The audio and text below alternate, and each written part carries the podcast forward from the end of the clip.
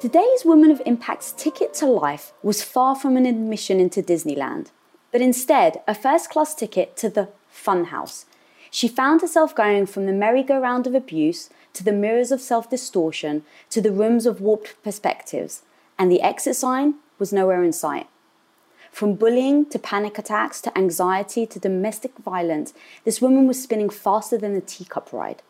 But instead of allowing it to break her, she used it as a tool and as a result earned her resilience from her adversity and learned her courage from her fears. Now creator of Primal Yoga, she leads trauma informed yoga retreats and workshops all around the world, teaching other trauma survivors how to reclaim themselves through movement. Quickly understanding, though, that the body is just one part of the equation, she went on to author the incredibly empowering book, The Courage to Rise, a tool guide, if you will, on how we can use movement, mindfulness, and healing foods to triumph over trauma. So please help me in welcoming a certified domestic violence advocate counselor, a martial artist, a mum, an author, a teacher, and the host of the upcoming podcast, Falling Up. The woman that is showing the world what it takes to rise, the courageous Liz Arch. Thank you so much for having me. Thank you for that Welcome introduction. to the show. Of course, my pleasure, my dear. Um, I want to start the way you've structured your book is so incredible. And so I actually wanted to structure this episode Yeah. like you did your book. Perfect. Um, so you've got four parts to it. Yes. The first part is discussing what trauma is. Yeah. Um, and the back the backstory of how we all have developed trauma in some way, shape, or form, and then breaking it down into three parts: the body, the mind, and the gut. Yeah. Um, so let's start with trauma. Yes. Talk to me about trauma. In fact, I actually have a quote from you that I'm going to start with. So you said, trauma began shaping me in an early age, slowly grooming me into a person I didn't like or recognize. My trauma was a masterful shapeshifter that cloaked itself into many disguises. A devastating natural disaster when I was five years old, bullying when I was a teenager, and, dom- and domestic violence when I was an adult. I thought that post traumatic stress only came with war, and since I had no combat experience to my name, I declared myself the enemy. Yeah. Yes. So I didn't even have a context or a framework for what trauma was. I didn't know that I had experienced trauma. Uh, so I was experiencing all these different symptoms like debilitating anxiety. I was later diagnosed with panic disorder and agoraphobia, where I, I felt afraid to even leave my house to go to the grocery store, um, to get on an airplane. So it's just my world dramatically started to shrink. I would have rage responses, hypervigilance, um, and all of this I would have since I was a little girl. And I just had no context of what I was experiencing until I understood. I started to, I picked up a book by Bessel van der Kolk called The Body Keeps the Score, and it's all about trauma. And basically, one of the premises is, and the premise of my book is that everyone experiences trauma in some degree to varying degrees, and it can shape our lives in very insidious ways. And so, just that piece of understanding that we've been through trauma can be deeply, deeply healing. And that was really the first part of my healing was understanding that I had been through trauma. And so I started researching also trauma informed yoga. And then when I started learning about trauma informed yoga, even though I'd been a yoga teacher for years, but I didn't even know what trauma informed yoga was. Um, then I started, you know, encountering and learning about and reading all of these really amazing pioneers that are in the trauma field and looking at trauma and how it impacts our bodies. How do we identify the trauma in the first place? So for you, it was the book, you were doing yoga, but let's say someone doesn't have that Yeah. frame of reference or knows yoga or Yeah. um, what are a few things that you would um, say to them to identify that they have trauma that they haven't dealt with? Yeah. And then second of all, how do we start to unravel it when it's so sometimes deep seated Yes. into who we believe we are today? Yeah. Well, first, I say that trauma is not necessarily an event itself, but it's how our nervous system organizes around an event. So there's kind of a big misconception that trauma has to be these really big catastrophic, catastrophic events. So something like a natural disaster, a plane crash, um, war, or a sexual assault, which all, of course, are incredibly traumatic. But trauma can also be smaller, less obvious things. So it can be bullying. It can be um, really everyday life events that happen to almost all of that happen to all of us. So, divorce, uh, death of a loved one, death of a parent, a family member, a friend, even a pet can be really traumatic, can register as traumatic in your nervous system. Um, hospitalizations, any kind of illness. And so it's just understanding that it's not the event itself, but it's how our nervous system organizes around it. And then there's different ri- risk and resiliency factors. So someone can experience the exact same traumatic event as someone else, but they'll mm-hmm. respond differently. And so that depends on things like how old you were. So for me, one of my first traumas was the flood. And when I was five years old, it was New Year's Eve. We, my parents woke us up really frantic and just said, we have to get out of the house now. and floodwaters were rising when we walked out of the room. There was water, you know, up to our knees, and then it was rapidly rising. My dad had to put me on his shoulders, carry me out of the house, wading through water, put me on the roof of our car, and then we had to be rescued by a boat. But my sister was three years older, and so she had, in a nervous system level and a brain development level, she was a little more developed uh, than I was. And so it impacted her differently than it impacted me. For me, it started creating this sense of chronic unsafety and unpredictability of like nothing in my environment is safe and this could happen again at any time. So things like how old you are, what kind of support system you have. So even if you're not a child, but your trauma happens when you're an adult, are you isolated or do you have a big community of support around you can kind of be the gauge of how deep your symptoms will end up being. And there's always a natural period of when we've been through something traumatic of these are it's natural for anxiety to occur, for fear, um, but then if those symptoms start to last longer, then three months and you're feeling that it's just you can't shake it and we go through that kind of negative feedback loop of mm-hmm. thoughts and we can't get out of it then it's time to really start looking at how can i do some trauma resolution and healing Right. So let's take then the flood, for instance, because that's fascinating, especially because you were so young. Yeah. So how did you identify Mm-hmm. that that was one thing that actually had affected you? And then what tips can people take from that to do it themselves? Yeah. So it wasn't until years, years later, until I was an adult, that I really realized the impact that the flood had on me. I would always have nightmares about floods, and I mean that just made sense to me. Right. Um, but I kept having them for years and years and years into my twenties, into my thirties, and then I was having all of these symptoms like hypervigilance where I, I was constantly on high alert. I was always scanning my environment for danger. So even the slightest noise would jolt me out of sleep at night. I would sleep with a hammer under my bed because I just felt so unsafe. Um, and so that was one of the main traumas, but there was secondary traumatic stress on the periphery of my family tree. So I was exposed to not within my immediate family, my mom and dad were wonderful, but all around me on, on the periphery of my family tree was, you know, domestic violence, was molestation, was addiction issues. Uh, and so as a child, you, you're not consciously aware of it, but unconsciously you're picking up on a lot of those cues. Um, but it wasn't until I was working with a trauma therapist that had me kind of go back and list out. She said, write out all the things in your life that had an impact on you. Um, and so I started listing everything out. And I started finding that every New Year's Eve, something would happen. And for me, the flood happened on New Year's Eve. And then I was, when I was in a domestic violence situation, I was, you know, ended up in jail on New Year's Eve. Um, I would have fights with whoever the partner I was with each New Year's Eve. I would end up like cre- recreating some kind of trauma uh, because my body was just wired for trauma. And Bessel van der Kolk actually talks about this in his book about reenactment and trauma reenactment and how literally to the day we can unconsciously reenact trauma Why do you think we do that? It's it's so fascinating because again it's on a neurobiological level. So um, he shared that there was a, a war veteran who had kind of a, a nervous tic and would kind of look you know always look over to the side. They thought it was Tourette syndrome. Um, but when he started kind of unwinding and going deeper, it was the the motion of when he would throw grenades, and so it would be this kind of grenade throwing. Um, and so there's just things that our body stores. Mm-hmm. Our body really stores. Wow. So you were reenacting it every new year, not really consciously realizing Yeah. that you were doing it until you had to unpack everything. Yes. Yeah. So it, again, it was just on a nervous system level Yeah. because what happens when we've been through trauma is our higher thinking brain, our neocortex, essentially goes offline.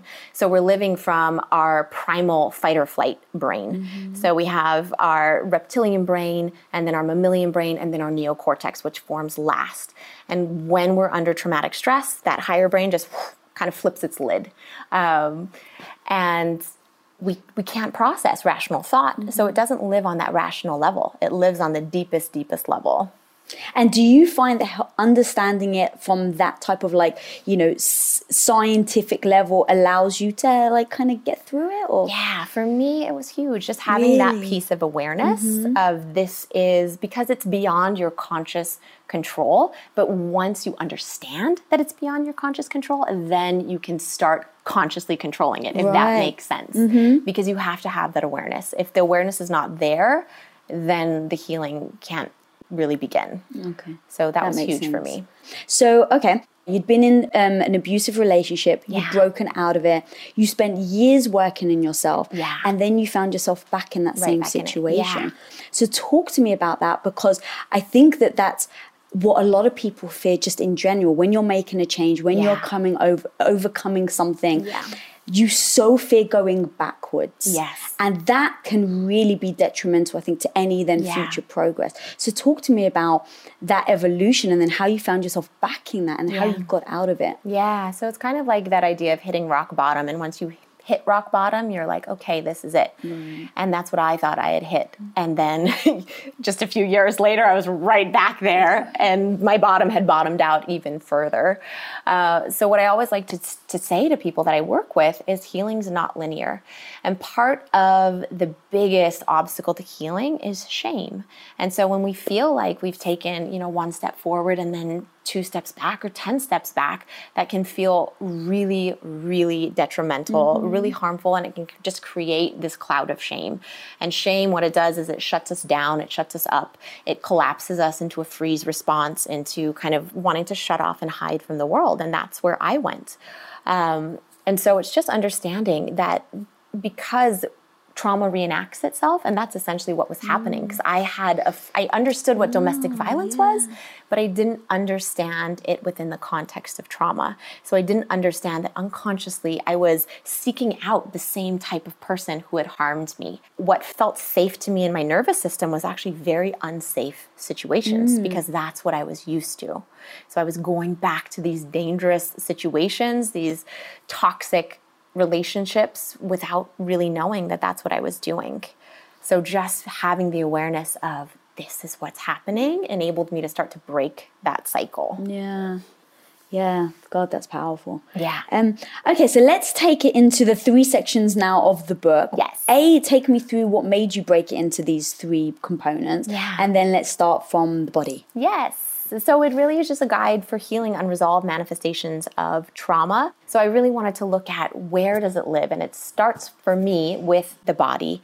We're a fully integrated whole. So looking at the body and then looking at bringing our neocortex, bringing our higher thinking brain back online, starting to integrate the two.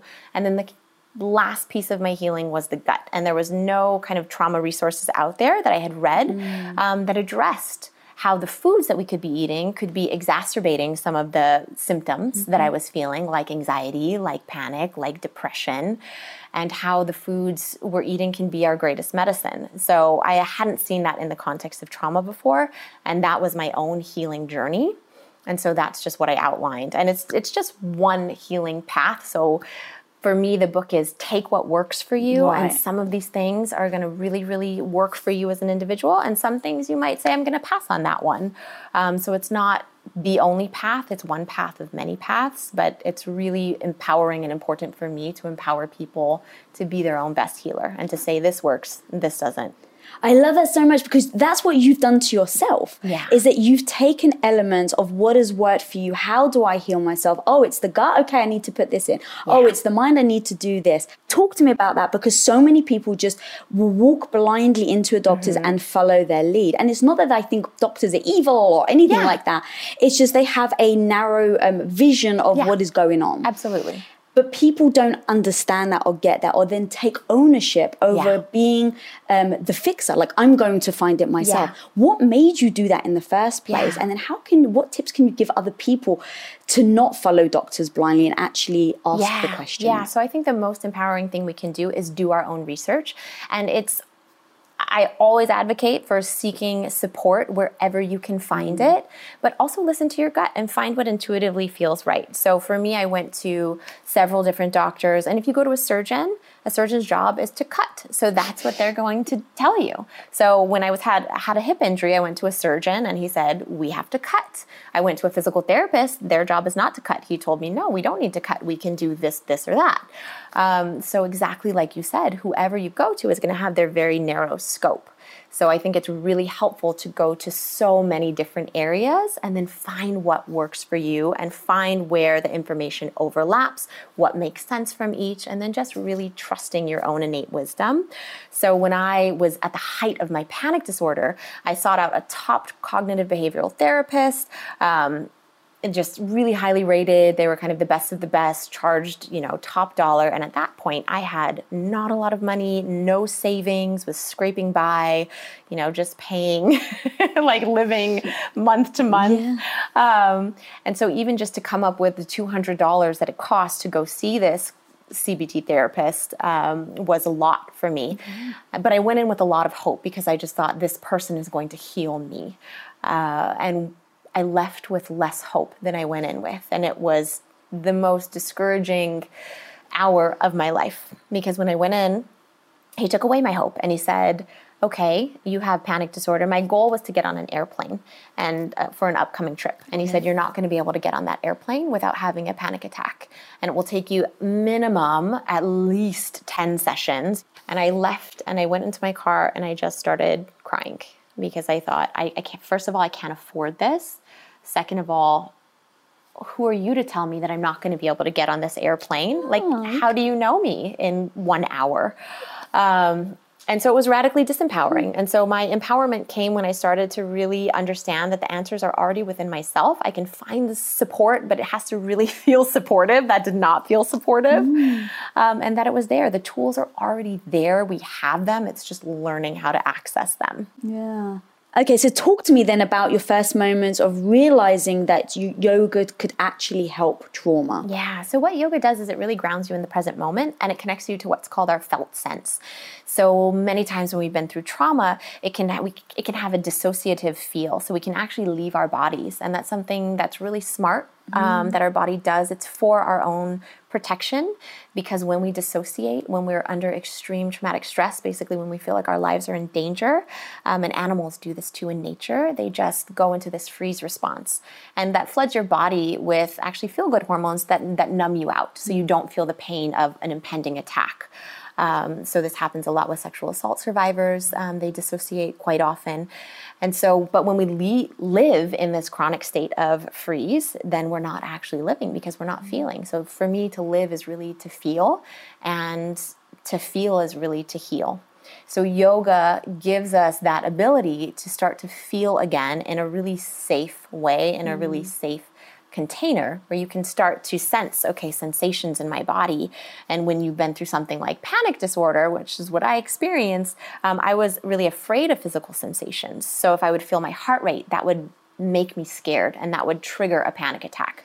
So yoga gives you this opportunity to sit with uncomfortable sensation and know that you can breathe through it know that all sensation does is go a little higher and then it lessens.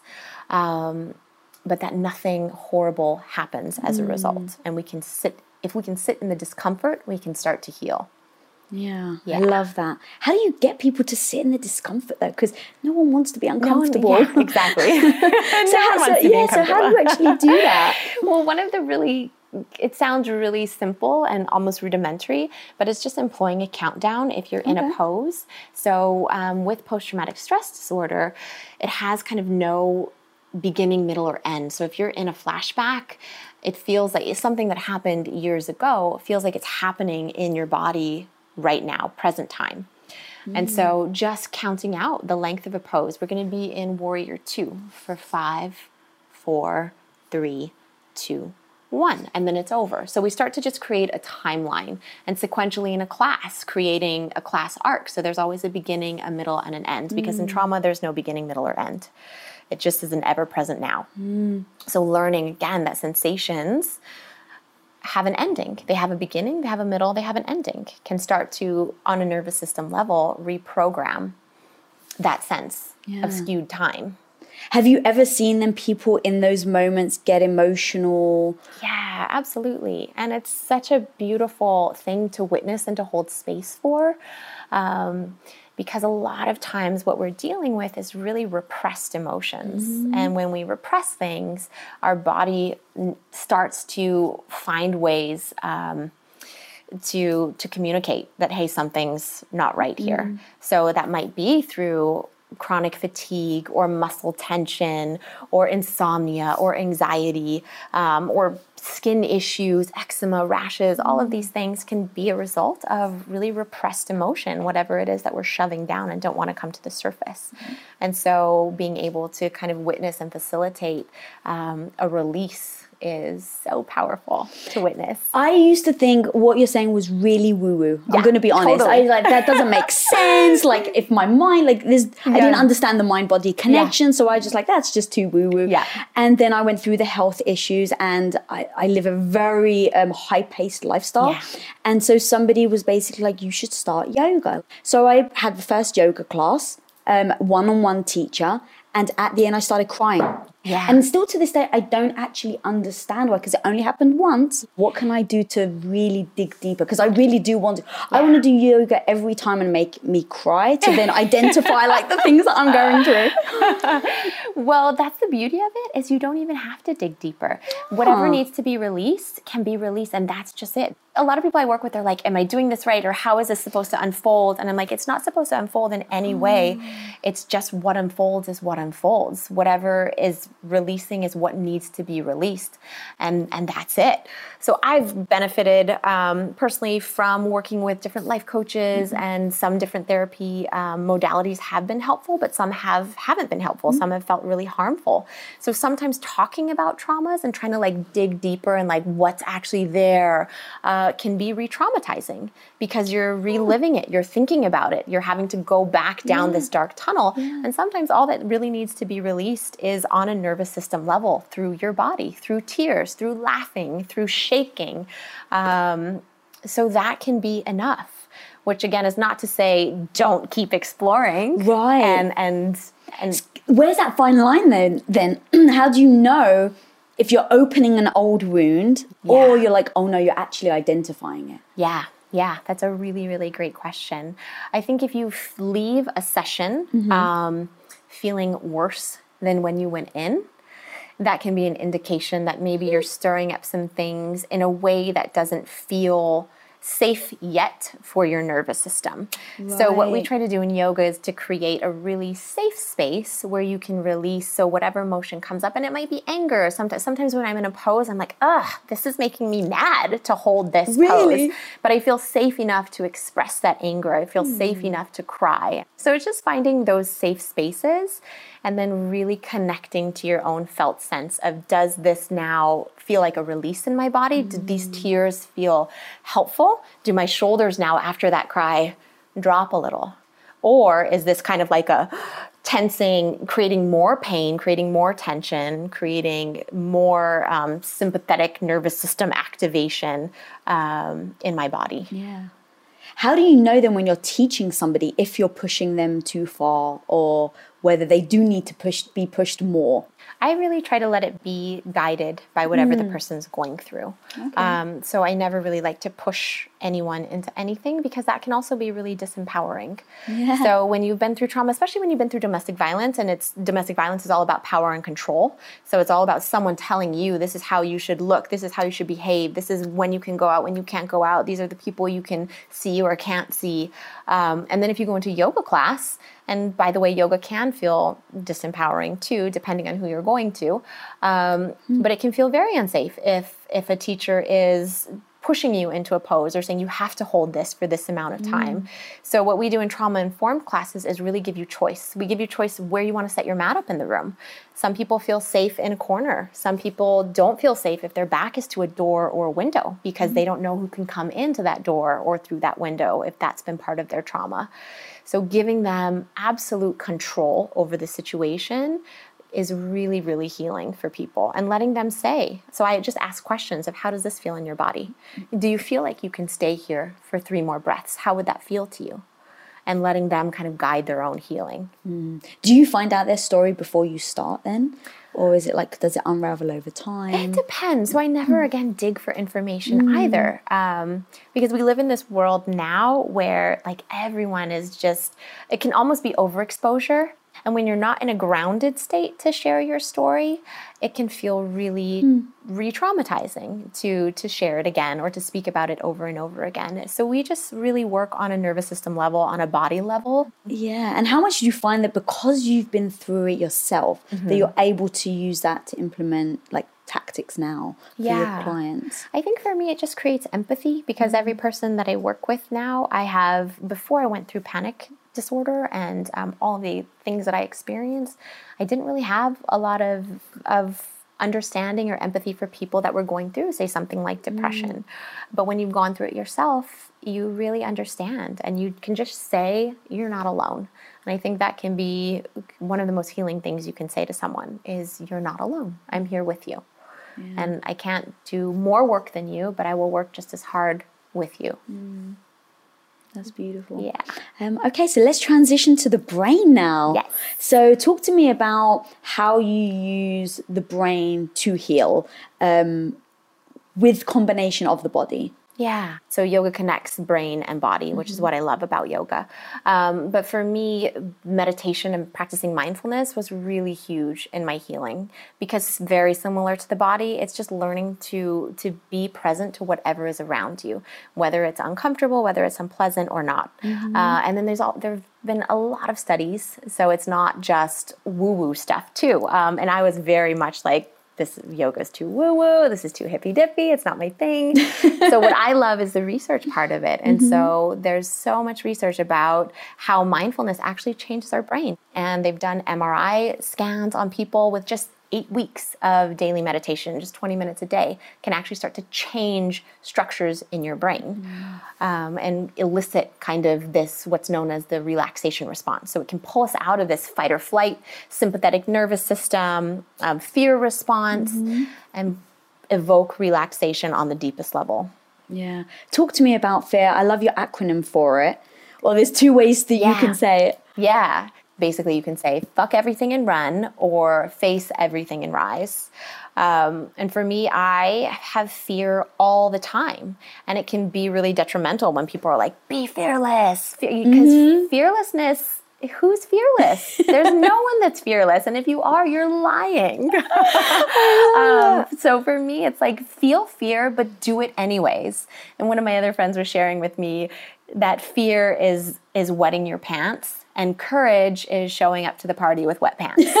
you know? so it's like can we feel the fear and move into it rather than run away from it? Yeah. I have a sweater that actually says fear less. Ah. because I'm the same. Yeah. It's like no matter how much I try not to fear things, because Yeah. I've tried to, Yes. it I just keep failing. So it's like it's not actually about eliminating it. Yeah. It's just reducing it and then figuring out how to handle it when it does Yeah. come. Yeah. So I actually have another quote from Yeah. you about fear. Ah. Courage is looking fear into the face and saying, I'm going to step into you. Yes. So, how do you actually do that? Yeah. this is my life, my life's question, my life's mission.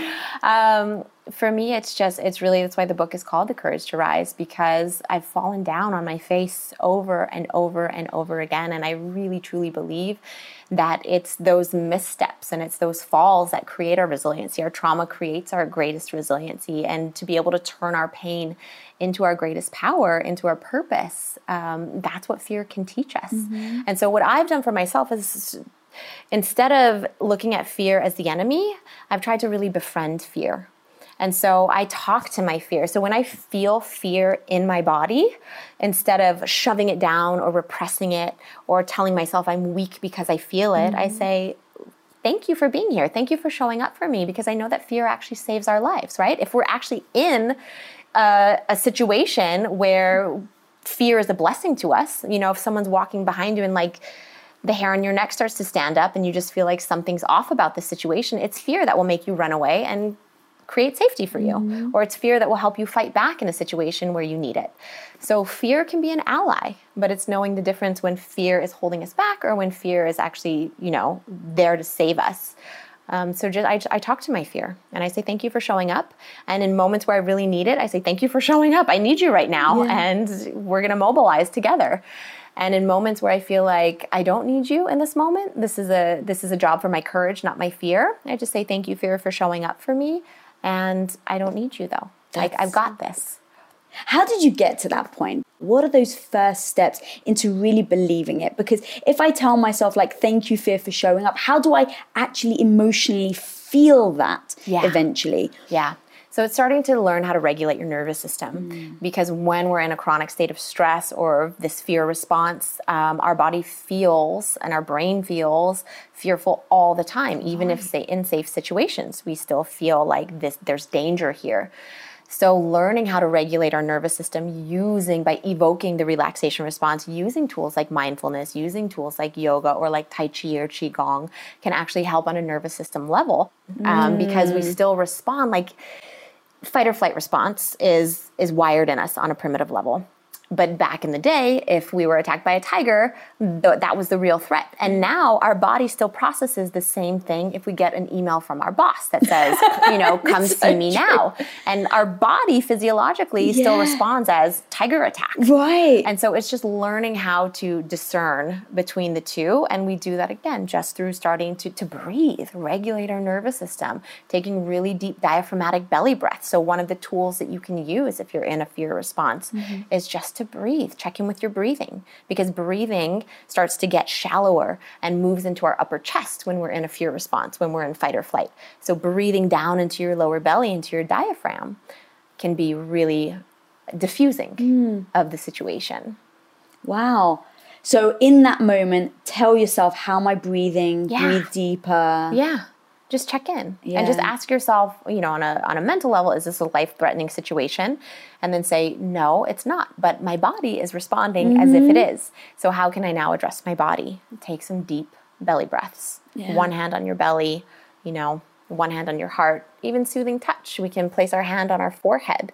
But it's just finding those tools that you can use anywhere you are. And the breath is one of the easiest, most powerful, most effective mm. ways to tap in. Mm. There's also acupressure points um, when I'm feeling anxious. There's one that you just take your fingers, three fingers down from your wrist, mm-hmm. and then there's kind of these two bands mm-hmm. of, yeah, so you just place your thumb there and just mm. gently press. Really? And that can help also. Um, just bring your nervous system yeah.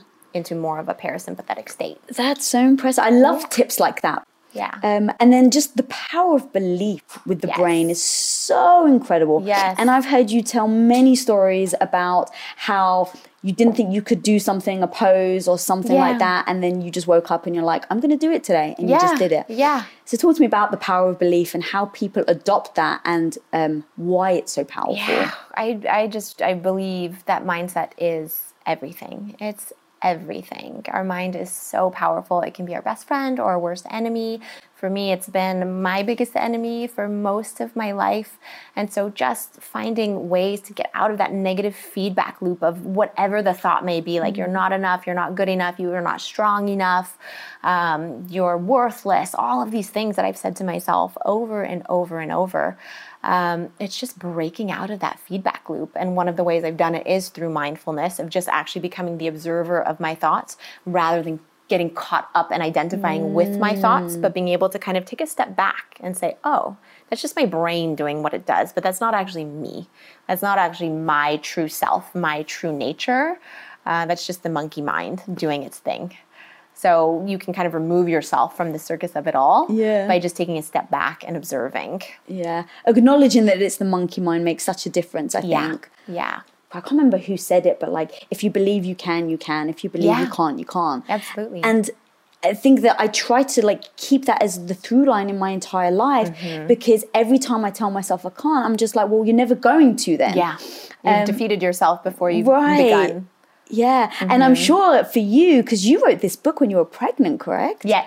and it, you it's spent a year so like having to to write a book the pressure of that from a publisher Yeah. standpoint and then being a first time mother how do you navigate those both together? Yeah, it was really challenging actually writing the book while I was pregnant um, because on a personal level, I was going through a lot with my my partner. Um, he actually fell into a very very deep and major depression and ended up being hospitalized, and we decided um, before all of that happened that we weren't going to be together, but we were going to lovingly raise our child, you know, co-parent, but not as a couple. Okay. And so for most of my pregnancy, I was alone um, by myself, think with a partner who was struggling with severe mental health issues. Witnessing his journey as I was writing the book just gave me even deeper insight to um, depression and creating more empathy around witnessing someone that you love and care about go through it. That created a huge shift for me. Um, of just greater empathy and greater understanding. And then writing this alone, I would literally look in the mirror every morning and I would have moments of like profound fear and stress of like, can I finish this book on time? Am I going to be able to pay my mortgage? Am I going to be able to raise a baby on my own? Like, can I do all of this?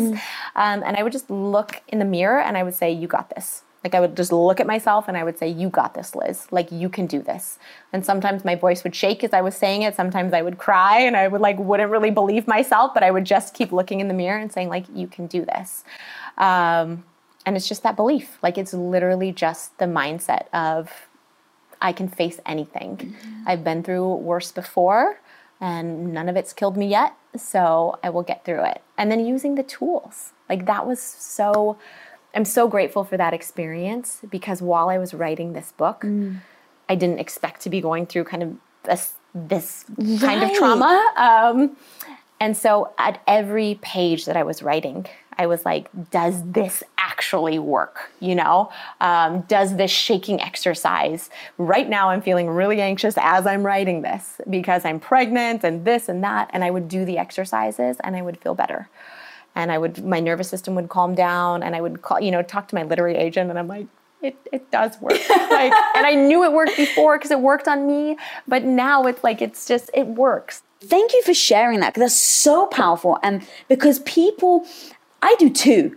I look at someone, I look at something, I'm like, oh my God, they figured it out. Yeah. You know, like, oh my God, she's got the courage to rise. She's already risen. She's figured it Yeah. out. And hearing you say, like, no, no, no, while I was writing this, I was figuring it out. Totally. That is so powerful. To Yeah. me, that's way more powerful than saying you figured it all out. Yeah. And it's like it had worked in the context of what I had been through before, right. but it was just another opportunity of like, okay, Right. does this work in this new traumatic situation? Right. Um, and it did. And then it also changed. Different things shifted. And I was like, this is what I need in this moment. And this is what works for me. Women are much better at sharing their emotions um, typically than men are in our culture. And so now we're able to create this space for our son where we encourage his feelings, we encourage whatever it is that he's expressing to express it. We validate him rather than, you know, don't cry, stop crying. Um, so that's been really powerful. That's amazing. Yeah. Um, okay, so talk to me about the nutrition side of things. Um, how did you come about realizing how powerful food can be in dealing with trauma? Um, so let's start. Yeah. So I was kind of what you would call like a junk food vegetarian slash vegan. Uh, and I just thought, well, I'm not eating meat, so I'm really healthy. And I had always had gut issues. I would have bloating. Um, I would have brain fog that I didn't actually realize was related to a lot of my digestive issues. I come from a really large Hawaiian family, so like healthy choices didn't really come easily to me. We were you know, grew up with a ton of processed sugar, uh, just all the things that don't contribute to a healthy gut is what I lived with. um, my dad has diabetes.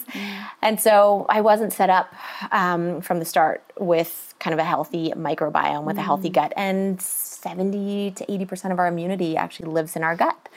And what's fascinating for me is to, to, to find out through research that 90% of our brain serotonin is actually produced in our enteric nervous system or our gut Wow, brain. 90%? Yeah. I had no idea. Yes. So whatever it is that we're eating can really impact not just our physical health, not just how we look and how we fit into jeans and that sort of thing, but it can really drastically affect and impact our mental health. And when I started to make that connection, I realized that the foods that I was eating was greatly contributing to the symptoms that I was experiencing, like brain fog, like fatigue, like anxiety. Uh, so starting to shift into foods that were more healing and anti inflammatory for my system and eliminating those foods that were triggers for me. s- That was kind of the full completion. That's where I started to actually see some of the biggest changes. Really? Mm-hmm. So, what was your first step then? So, you thought, I'm going to give this a shot. Sounds like it probably makes sense. Did you just like cut out everything and start again? What did you, what does that actually look like for someone at home that wants to give that shot? Yeah, yeah. So it's just starting to look at kind of what could be the triggers for you. For me, it was looking at, okay, anxiety.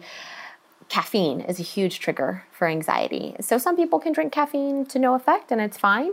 Um, but for other people, if you have a history of anxiety or panic disorder, caffeine can be a huge, huge trigger. So starting to eliminate caffeine. And then there's a way to wean slowly. So I don't ever recommend that you just go cold turkey because then you can have these withdrawal symptoms and so there's a lot there. But also, if you know that you're going to have a withdrawal symptom from something, like how healthy can it be for you? You know, like I don't have withdrawal symptoms from kale.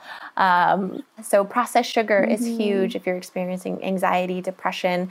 It's that kind of blood sugar roller coaster. So eliminating sugar.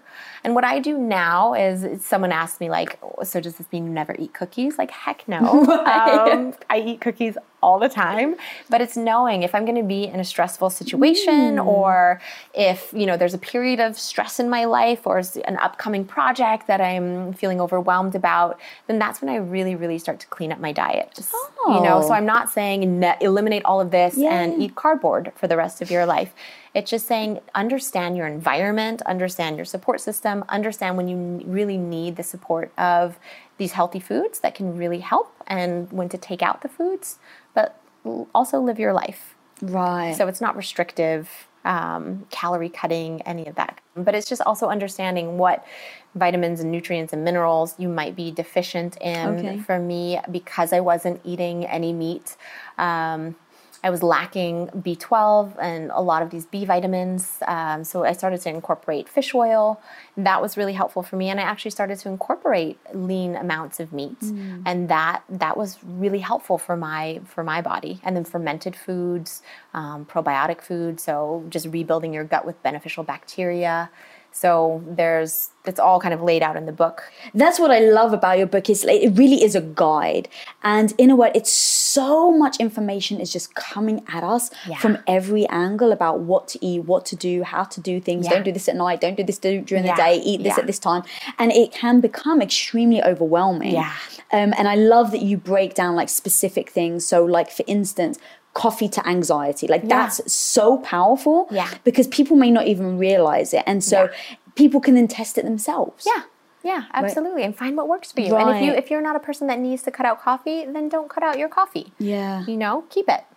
Um, so going to then the microbiome, what else do you suggest people should feed that has made a difference? And I get that everyone's very different. Yeah. But let's say that you suggest is a good food to fuel yourself for clarity. Yeah, so uh, one food group that I really love is, as I mentioned, fermented foods.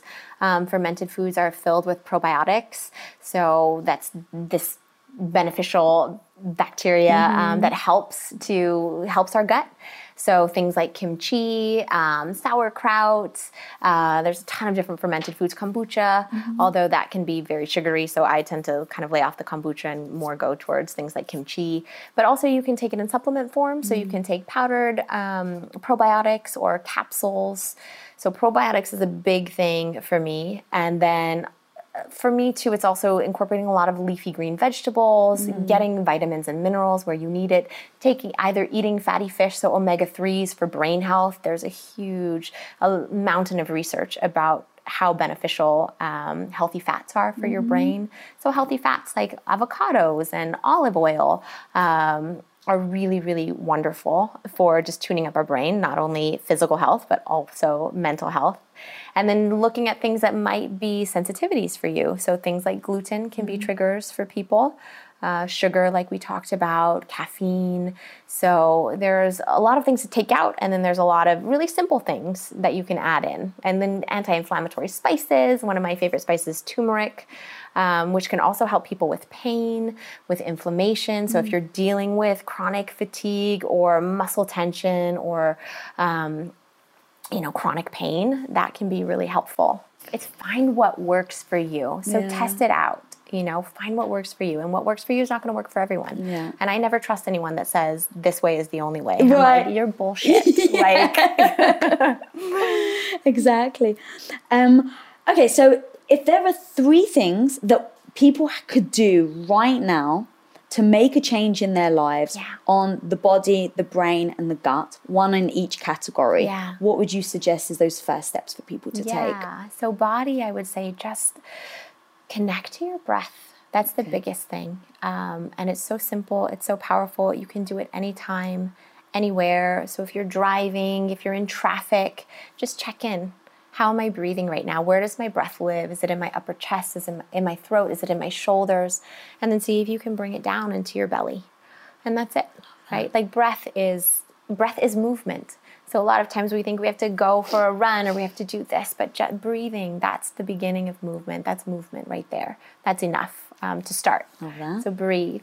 And mindfulness is just bringing mindful presence into whatever it is you're doing. So if you're washing the dishes, it's being singularly focused on washing the dish and feeling the texture of the dish, feeling the temperature of the water, smelling the scent of the soap, um, but being fully, wholly engaged in whatever it is that you're doing in the present moment.